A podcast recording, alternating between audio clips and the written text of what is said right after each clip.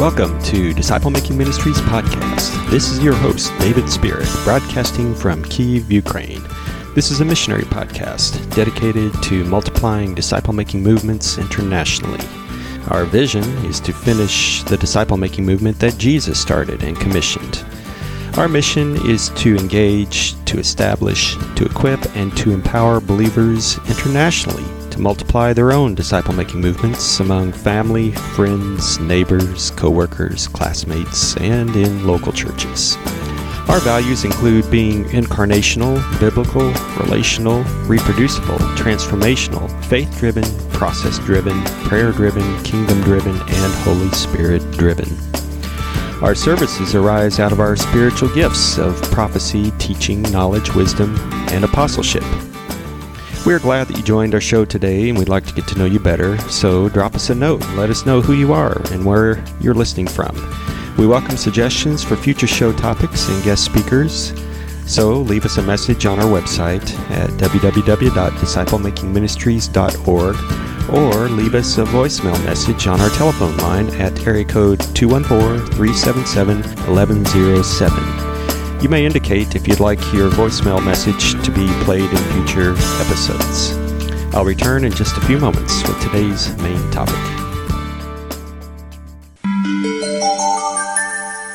We here at Disciple Making Ministries seek to engage, to establish, to equip, and to empower believers internationally to expand Jesus' disciple-making movement among family, friends, neighbors, co-workers, and local churches.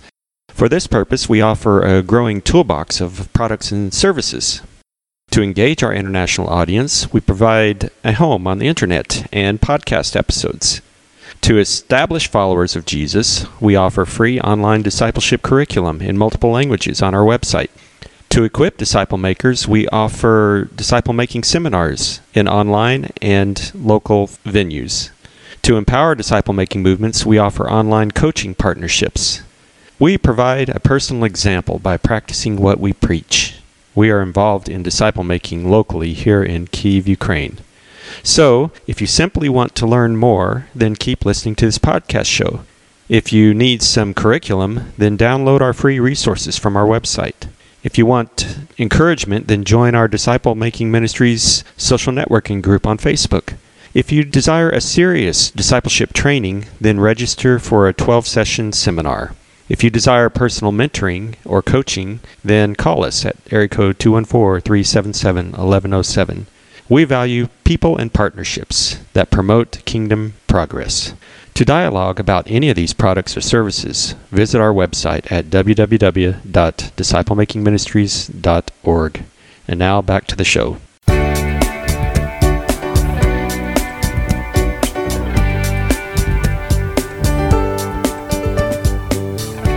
So welcome back to the show. This is David, your host.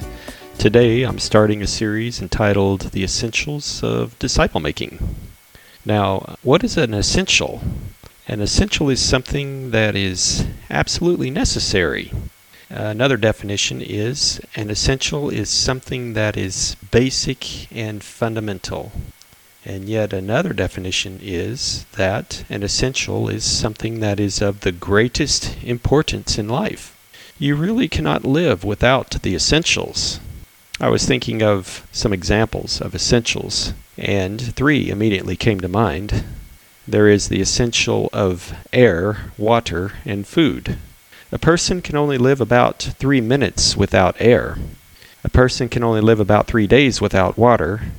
And a person can only live about 3 weeks without food. Now, just as air, water, and food are essentials for the physical realm, so faith, hope, and love are essentials in the spiritual realm. Without these essentials, you cannot experience a full spiritual life. You know, I was thinking about this, and hope kind of corresponds to the air. Without hope, you can quickly enter into depression in just minutes. And faith kind of corresponds to water. You can go a few days without faith, but if you go very long, then your spiritual life is going to dry up. And love kind of corresponds to food. Without love, you're going to slowly waste away.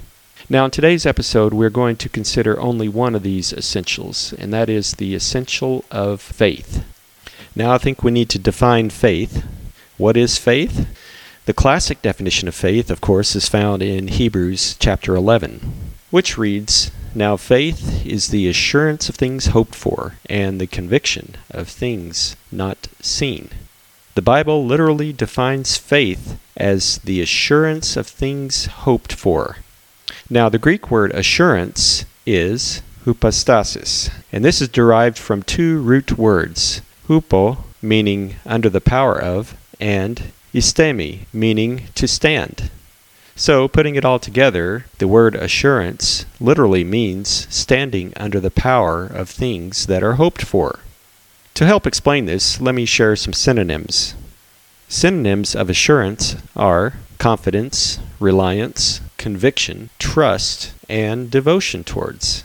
Now, I know that there are many of you out there that are simply not standing under the power of things that you're hoping for. You've given up. You've put aside your hope for a better future. Psalm 37:4 tells us, "Delight yourself in the Lord, and he will give you the desires of your heart." You see, the desire that God has put into your heart is just waiting to break out into the physical realm. But the problem is that you have heart issues, and your heart is blocking the realization of the desires that God has put there. Proverbs 13:12 says, "Hope deferred makes the heart sick, but desire fulfilled is a tree of life." So you need to stand firm in your faith. You need to stand in confidence, conviction, reliance, and devotion until that hope has truly been realized. This week in one of my small home discipleship groups, we were discussing exactly this. Someone in the group shared that God had placed on their heart a desire to adopt an orphan child. And that person described how deeply that their heart was broken for these poor children in Ukraine who were stuck in these orphanages. But that person also explained that they were afraid to do anything about their heart desire because adopting an orphan is a huge responsibility. So this person was essentially fighting a crisis of faith in their life. In reality, they had hoped deferred, and their heart was breaking. If you want to experience fulfillment and power in your life, you're going to have to exercise faith. You're going to have to stand under the power of the things that you are hoping for until they're realized. Both in the Old and the New Testaments, faith is described as an essential for receiving what has been promised. Faith is the means of entrance into eternal life. Faith is the means of receiving the Holy Spirit. Faith is the means of sanctification. Faith is the means of producing spiritual fruit that lasts into eternity. Faith is the means of exercising authority in the kingdom of God. Faith is the means through which miracles, healings, and deliverance is experienced. In summary, faith is the invisible power of God that becomes made visible practically in our lives. So, if you want to receive anything of lasting eternal value in the spiritual realm, then you must exercise faith. 1 Corinthians chapter 3, verses 11 through 15 reads like this, "For no man can lay a foundation other than the one which was laid, which is Jesus Christ. Now, if any man builds on the foundation with gold, silver, precious stones, wood, hay, straw, each man's work will become evident. For the day will show it, because it is to be revealed with fire, and the fire itself will test the quality of each man's work. If any man's work which he has built on it remains, he will receive a reward. If any man's work is burned up, he will suffer loss, but he himself will be saved, yet so as through fire." This verse is basically telling us that the things that are not done by faith will be burned up when it comes to eternity, but the things done in faith will last into eternity forever. Do you still need convincing that faith is an essential to receiving the promises of God? Well, let me illustrate from the Bible. Abraham had to step out in faith, not knowing where he was going, in order to receive the promises of God. Also, Abraham had to obey a command that made absolutely no sense regarding sacrificing his son. Moses had to believe in God's calling and overcome his speech impediment and his fear of Pharaoh. Moses had to, by faith, obey the instructions of God that seemed like crazy instructions in order to deliver the Hebrews from Egyptian slavery. Rahab the harlot had to exercise faith by hiding the Hebrew spies in order to save her family from sure destruction.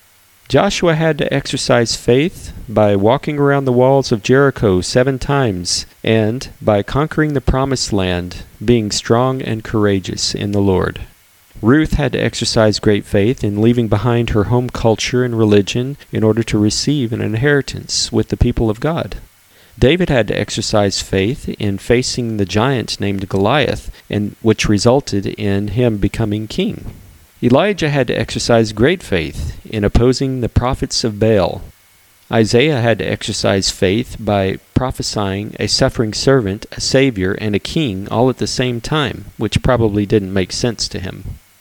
Jeremiah had to exercise faith by preaching the truth of God when all the other corrupt prophets around him were preaching an opposite message. Nehemiah had to exercise faith by returning to Jerusalem and building the walls of Jerusalem, even though there was a lot of opposition. Turning to the New Testament, we find that just about everything Jesus did and said was always done by faith. Jesus healed the sick, multiplied the loaves of fish, cast out demons, did miracles. Everything he did was by faith. Jesus, by faith, also decided to select 12 uneducated and unimportant men to be his disciples, through whom he would reach the entire world with the message of the good news of Jesus. Jesus, by faith, walked in God's plan all the way to the cross. Jesus, by faith, was raised from the grave on the 3rd day, just as it was prophesied. The apostles, by faith, received the Holy Spirit and went out into the whole world to share the gospel message. And time limits us from reviewing all the other stories of the Bible of faithful men and women. Should it not be a surprise to us, then, that if we're going to be disciple makers, it's going to require the essential of faith? Have you ever wondered why faith is so important to God? When I was attending seminary, I took a class entitled Soteriology, and the word soteriology is a theological word, basically meaning the study of salvation. I recall a time when I was really wrestling with this topic, and I asked the question of myself, why in the world did God choose grace through faith as a means of salvation? There are a million other means he could have chosen. Now, I had already placed my faith in Jesus, so I wasn't questioning my salvation at all. I was just trying to figure out the mechanics or the purposes or the reasons behind why he chose this particular method. Now, looking back on this topic, everything makes perfect sense to me. God chose the means of salvation by grace through faith because he's expressing the true essence of his nature. You see, God is spirit, and God is person, and God is essentially faith, hope, and love. Let's take a few moments now to consider the essence of God being one of faith. You know, God demonstrated faith in creating the spiritual and physical world, just speaking them into existence out of nothing. And God demonstrated faith by choosing to have a relationship with mankind over the more powerful angels. And God demonstrated faith by giving mankind an option, a freedom of choice, knowing that mankind would rebel. And God demonstrated faith in sending his one and only Son, Jesus, to redeem sinful humanity. God demonstrated faith by seeing in advance those who would believe and receive salvation through his promise. Jesus demonstrated faith by leaving the glories of heaven to enter into earth in human flesh. Jesus demonstrated faith through miracles, healings, and deliverance. Jesus demonstrated faith by submitting completely to the will of the Father and going to the cross. And Jesus demonstrated faith towards being resurrected on the 3rd day. The point of this teaching is that I'm trying to encourage you to reflect the essence of God, which is that of faith. In John 6:29 it reads, Jesus answered and said to them, "This is the work of God, that you believe in him whom he has sent." I think the church today has unintentionally miscommunicated the very essence of Christianity. They don't purposefully mean to miscommunicate the essence of Christianity. It's just that they have chosen certain structures that communicate the wrong things. Modern church structures actually communicate that church is a religion. Modern church structures communicate that the church is a building. Modern church structures communicate that church is just a social club. Modern structures in the church communicate that Christianity is just a program. Modern church structures communicate that Christianity is a business. Modern church structures communicate that Christianity is a marketing strategy in which you try to draw in larger crowds. And modern church structures communicate that Christianity is some kind of an entertainment show. But Jesus never promoted these things, such as religion or buildings or social clubs or educational programs or seminaries or business models or marketing or entertainment. Jesus was completely fixed on having a personal relationship with the living Father. Jesus was completely fixed on walking in the power of the Holy Spirit. Jesus was completely fixed on preaching the kingdom of God. Jesus was completely fixed on exercising faith in the promises of God. In fact, Scripture records that Jesus is actually the perfecter of our faith. Let me read from Hebrews chapter 12, 1-3. Therefore, since we have so great a cloud of witnesses surrounding us, let us also lay aside every encumbrance and the sin which so easily entangles us, and let us run with endurance the race that is set before us, fixing our eyes on Jesus, who is the author and the perfecter of faith, who for the joy set before him endured the cross, despising the shame, and is sat down at the right hand of the throne of God. For consider him who has endured such hostility by sinners against himself, so that you will not grow weary and lose heart. If you want to be a disciple maker, if you want to fulfill the great commission that God has called you to, you have to do this with the essential of faith. Hebrews 11:6 reads, And without faith it is impossible to please him, for he who comes to God must believe that he is, and that he is a rewarder of those who seek him. Now I have another question for you.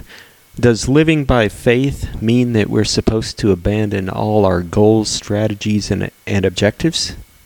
No, I'm super convinced that faith has to be combined with practical goals, strategies, and objectives. I'm working with a believer now who has an attitude that rejects goals, strategies, and objectives.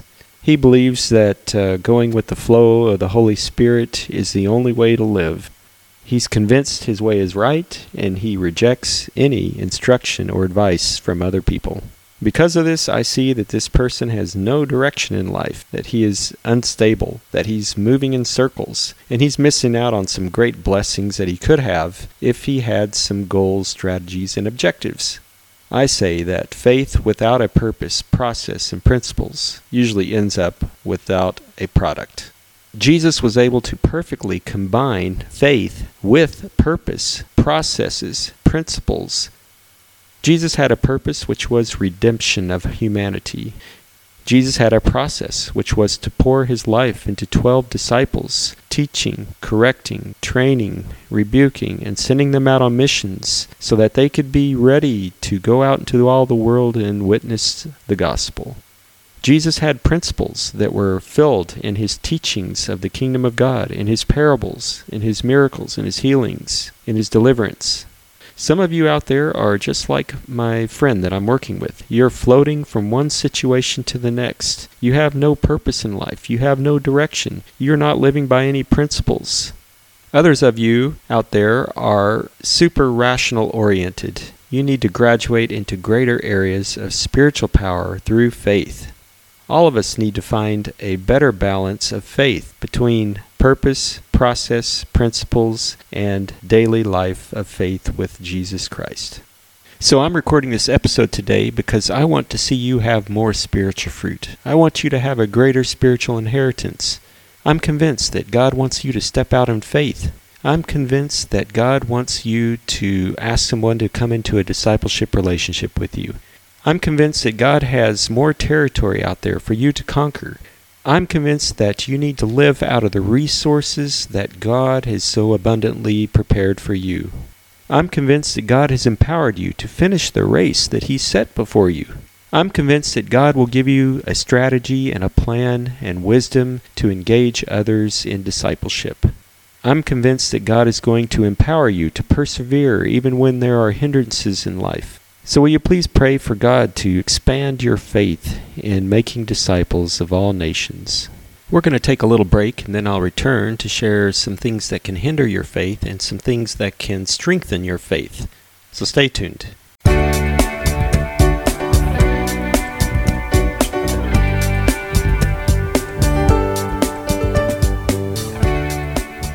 Welcome back to the show. In this segment, I'd like to share 7 things that can hinder your faith. And the first one of these is skepticism.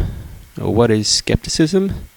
Skepticism is an attitude or disposition that opposes the nature of a particular position or phenomenon that someone else might hold.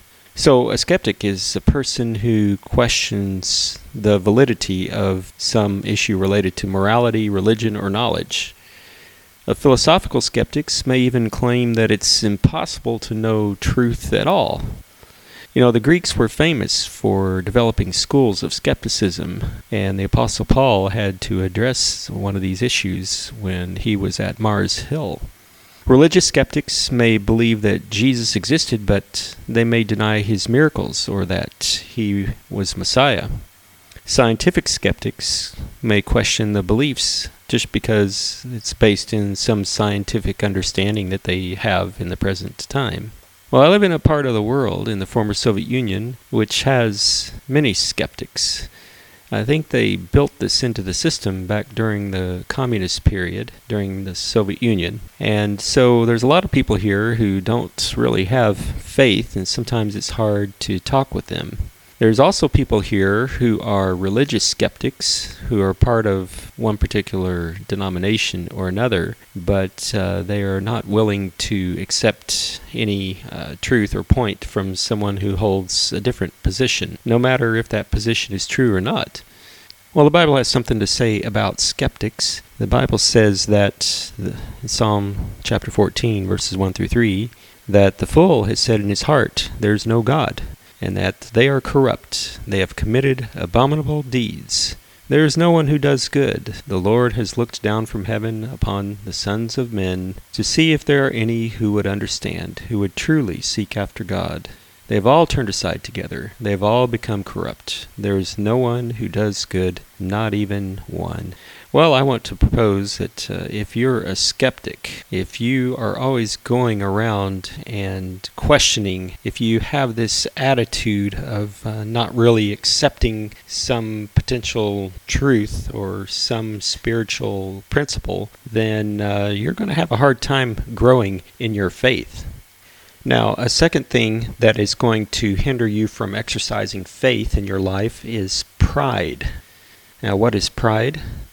In the English language, the word pride can have a number of different meanings, some of them positive and some of them negative, depending upon the context. I believe that over time, the meaning of English words such as pride has been changed or altered, sometimes for political reasons and sometimes for spiritual reasons. And so I'd like to use a different word other than pride that is a little more definite in our particular context here. I want to use the word conceit. Now, conceit can be defined as a sense of superiority, either in one's person or his or her abilities, achievements, or possessions. Now, I'm sure that you all have known somebody in your life who's been a person who is very prideful. They usually look down on you and try to build themselves up, and they rarely ever humble themselves to the point of recognizing their own faults and their own ways of harming other people. Now, traditionally in Christianity, pride has been considered as one of the 7 deadly sins. These 7 deadly sins include pride, greed, lust, envy, gluttony, anger, and sloth or laziness. Today I'd like to propose that if you are a person of pride, this is going to most definitely hinder your exercise of faith. In fact, this makes perfect sense because having a sense of superiority in ourselves means that we do not trust in what only God can accomplish. True faith is based 100% in the acts of God, not in one's personal abilities. In Luke 18, verses 9 through 14, we read, "And he also told this parable to some who trusted in themselves that they were righteous, and viewed others with contempt. 2 men went up to the temple to pray, one a Pharisee, and the other a tax collector.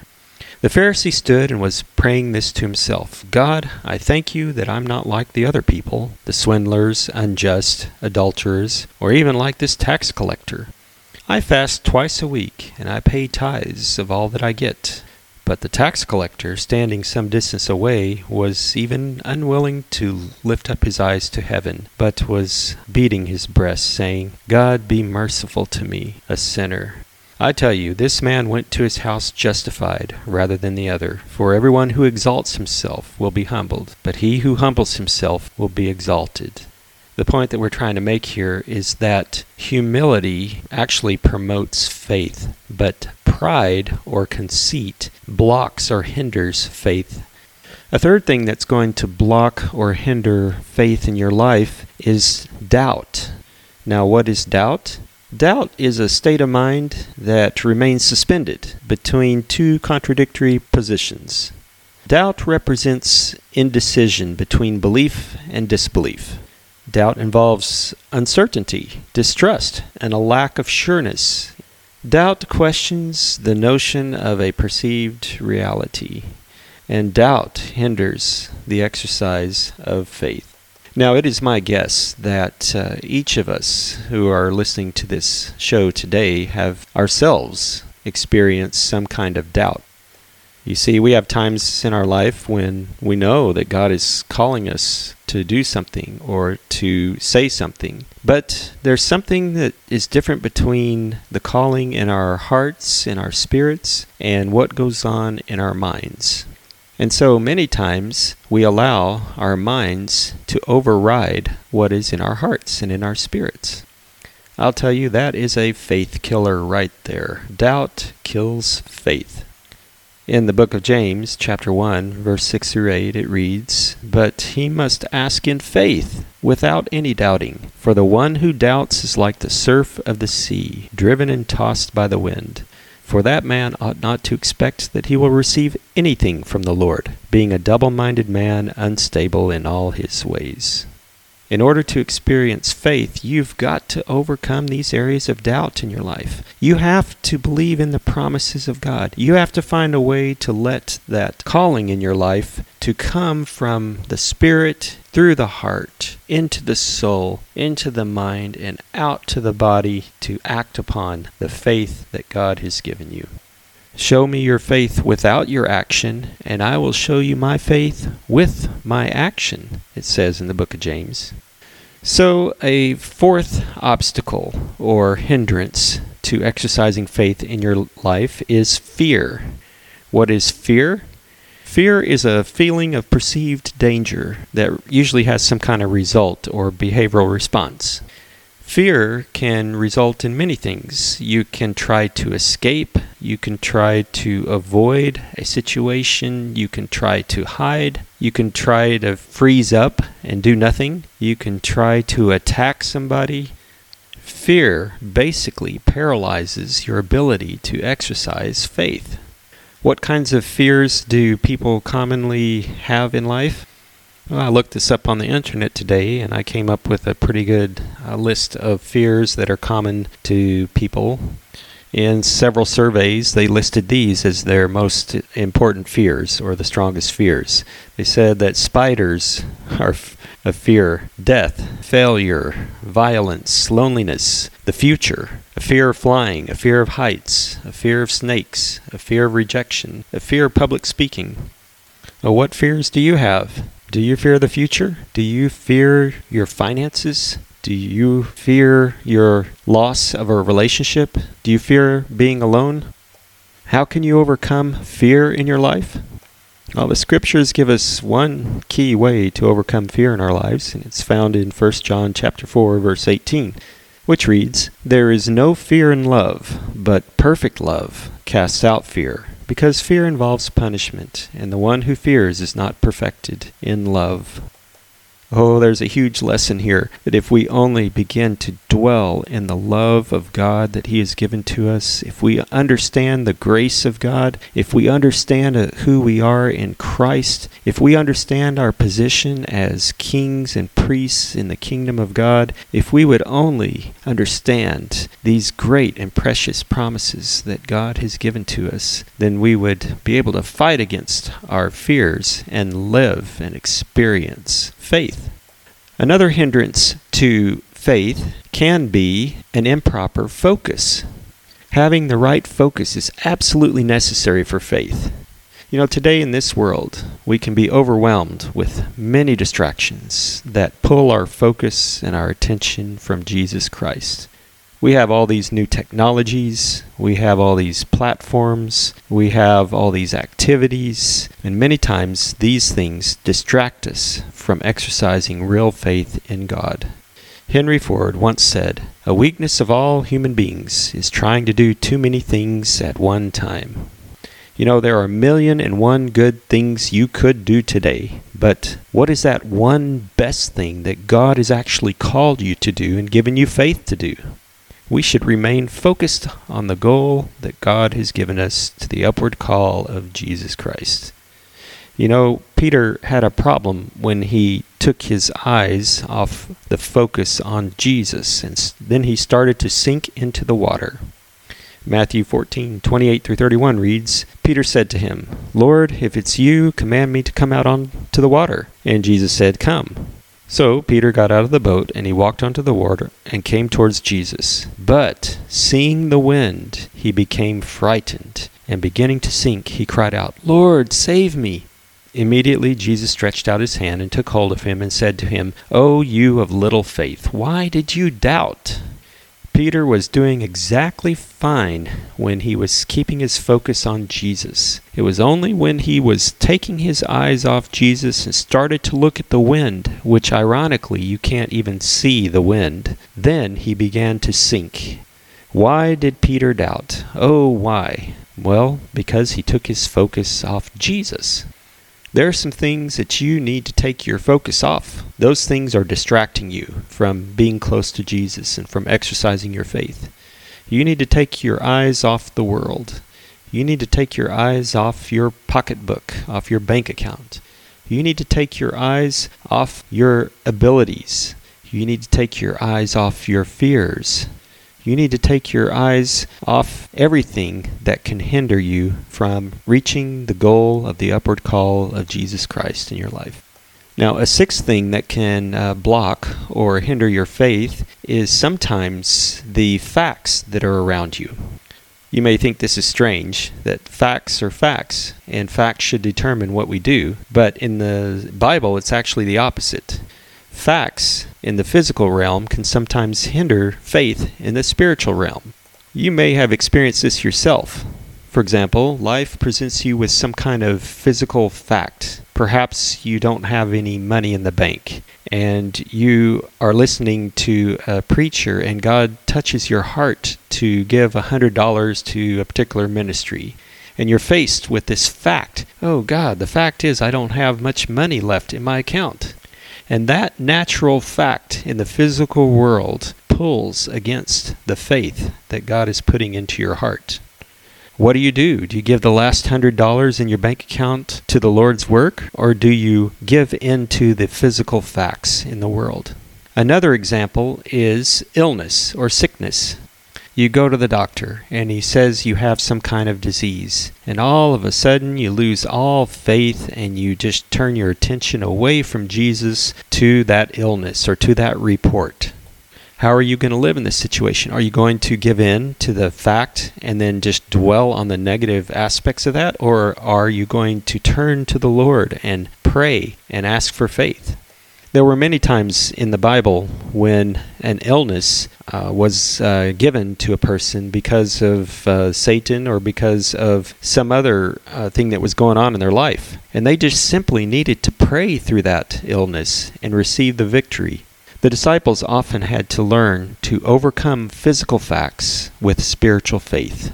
For example, in Mark chapter 4, verses 35 through 41, it reads like this. On that day, when evening had come, he said to them, "Let's go over to the other side." Leaving the crowd, they took him along with them in the boat. And there arose a fierce gale of wind, and the waves were breaking over the boat, so much that the boat was already filling up.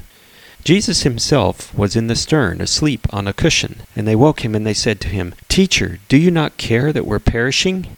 And he got up and rebuked the wind, and said to the sea, "Hush, be still." And the wind died down, and it became perfectly calm. And he said to them, "Why are you afraid? How is it that you have no faith?" They became very much afraid, and said to one another, "Who is this, that even the wind and the sea obey him?" In this story, we see the disciples were looking at the facts of the storm, the facts of the wind, the facts of the wave, the facts of the water coming into the boat.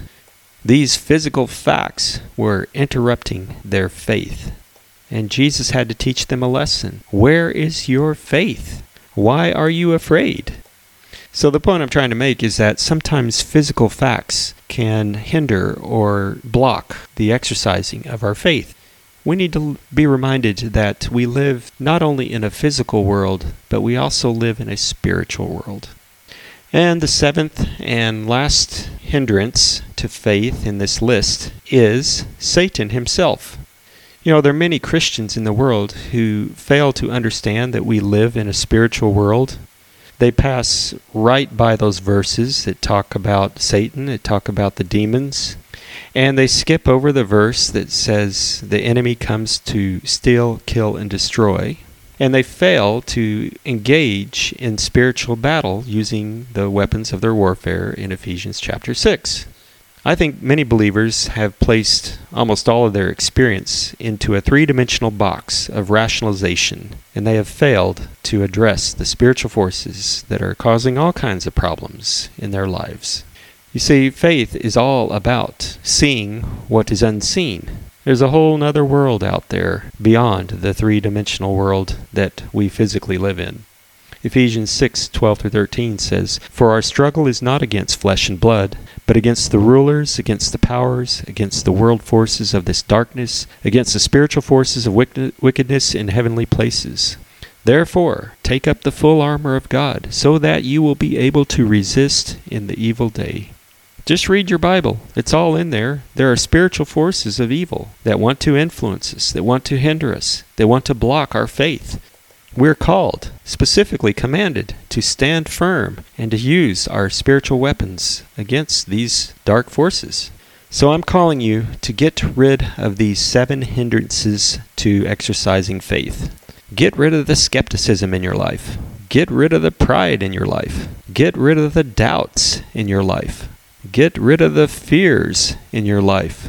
Get rid of the improper focus in your life. Don't let the facts in the physical world to affect your faith in the spiritual world. And remember to engage the spiritual world with the weapons that God has given you in Ephesians 6 and other places in the Bible.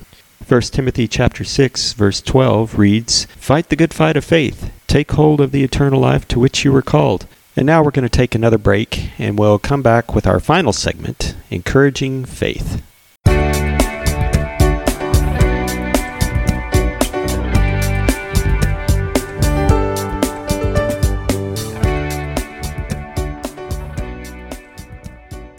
Welcome back to our final segment of the show today.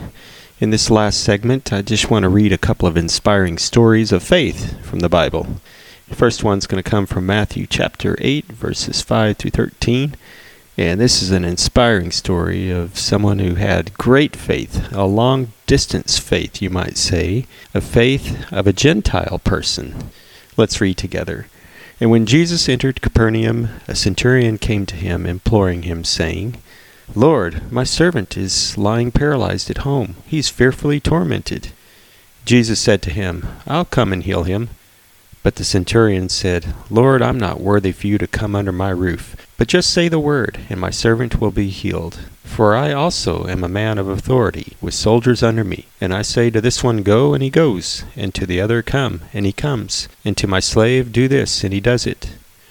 Now when Jesus heard this, he marveled, and said to those who were following, Truly I say to you, I have not found such great faith in anyone in Israel.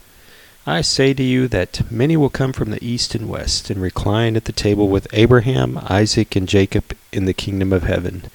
But the sons of the kingdom will be cast out into outer darkness. In that place there will be weeping and gnashing of teeth.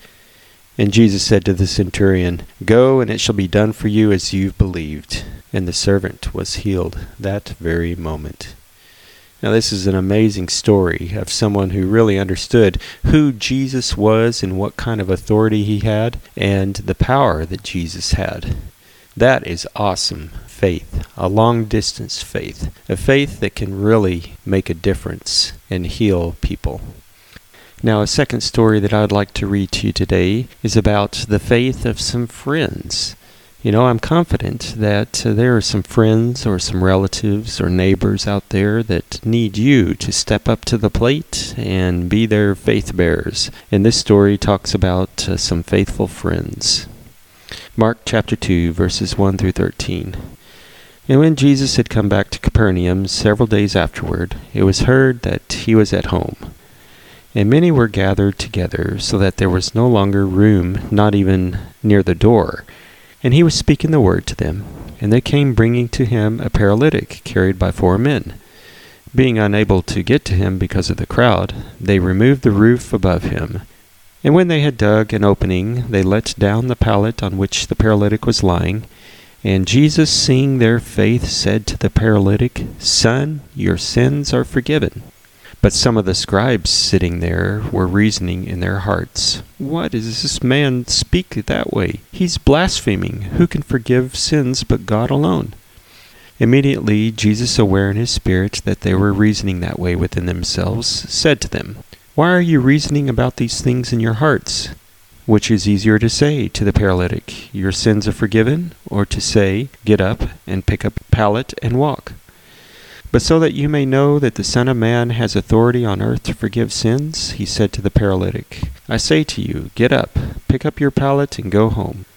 And he got up immediately, picked up the pallet, and went out in the sight of everyone, so that they were all amazed and were glorifying God, saying, We've never seen anything like this. Now this story just reminds us that we have some awesome power as friends and neighbors and relationships to be the example of faith unto others. I encourage you this week to look around you and to notice those who need a little extra faith in their lives. A third of 4 stories that I want to share with you today is to remind you to have persistence in your faith. Sometimes it takes a long time for God to answer your prayers. So the story comes from Matthew chapter 9, verses 20 through 22. And a woman who had been suffering from a hemorrhage for 12 years came up behind Jesus and touched the fringe of his cloak. For she was saying to herself, If I only touch his garment, I will get well. But Jesus, turning and seeing her, said, Daughter, take courage. Your faith has made you well. At once the woman was made well. Now this is an amazing story of long-term faith. Sometimes in order to get that spiritual breakthrough, you have to be persistent in your faith. You have to keep working at it, keep trying, keep believing until the very end. Now the fourth and last story that I want to share with you today is that faith can have a powerful effect. This comes from Mark chapter 11, verses 22 through 24. And Jesus answered, saying to them, Have faith in God. Truly I say to you, whoever says to this mountain, Be taken up and cast into the sea, and does not doubt in his heart, but believes that what he says is going to happen, it will be granted him. Therefore I say to you, all things for which you pray and ask, believe that you have received them, and they will be granted to you. Now this story reminds us that faith can truly move mountains. I know there's a huge mountain in front of many of you out there. Many of you are afraid to start a disciple relationship with one of your friends or coworkers. You're afraid to ask them. You're afraid to share the gospel. You're afraid to move forward in faith and obeying the Great Commission of Jesus Christ. But remember that God can overcome that fear, that God can give you the power, that God can give you the resources, that God can give you the strength, that God can give you the wisdom and knowledge and understanding to reach out and to disciple one of your friends, your neighbors, co-workers, classmates, or people in your church. How can I be confident of this? How can I be certain that this is God's will? I'm absolutely 100% confident that this is God's will for you because it's part of the Great Commission. Go therefore and make disciples of all nations, baptizing them in the name of the Father, the Son, and the Holy Spirit, teaching them to observe all things that I have commanded you. And lo, I'm with you always, even to the end of the age. And Jesus himself has given us his authority to carry out this task of disciple making. So I encourage you today, go from here and begin to make disciples of all those around you. Well, thanks for joining our show today. If you have any questions about our topic, if you have any comments or suggestions about our ministry, if you have any ideas for future topics or guest speakers, if you'd like to sign up for one of our seminars, if you'd like to download our free discipleship resources, or if you'd like to sponsor or advertise in these podcasts, then start a dialogue with us at www.disciplemakingministries.org or leave a message at area code 214-377-1107. We appreciate your positive reviews on iTunes and Stitcher, and we appreciate your sharing the news about our podcast show with your family and friends.